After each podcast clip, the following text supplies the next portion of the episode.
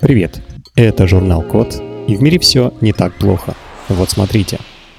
Разработали металлическую решетку, которая собирает и очищает воду из тумана.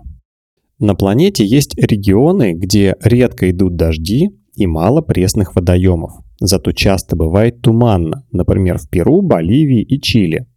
Чтобы собрать воду для питания и бытовых нужд, местные жители вешают сети, которые ловят капли воды. Капли стекают по сетке и потом собираются в резервуар.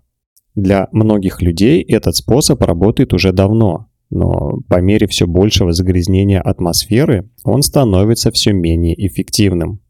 Из-за крупных городов воздух настолько загрязняется, что вода в тумане может содержать опасные вещества и становится недостаточно чистой, чтобы ее можно было пить или использовать для приготовления еды. Так вот, Исследователи швейцарской высшей технической школы Цюриха в Швейцарии изобрели металлическую решетку, которая собирает воду из тумана и одновременно очищает ее. Мелкоячеистая решетка из металлической проволоки покрыта смесью полимеров и диоксида титана. За счет полимерного покрытия капли воды быстрее стекают в сетки, раньше, чем их унесет ветер а диоксид титана очищает капли, разрушая молекулы органических загрязнителей в ней. В итоге собранная вода становится безопасной.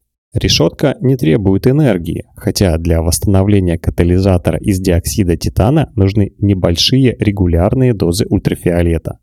Но для этого достаточно, чтобы решетка хотя бы полчаса находилась на солнечном свету.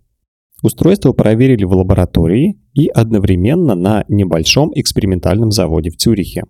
С помощью решетки удалось собрать 8% влаги и разрушить 94% органических соединений, добавленных в воду специально, из которой был сделан искусственный туман.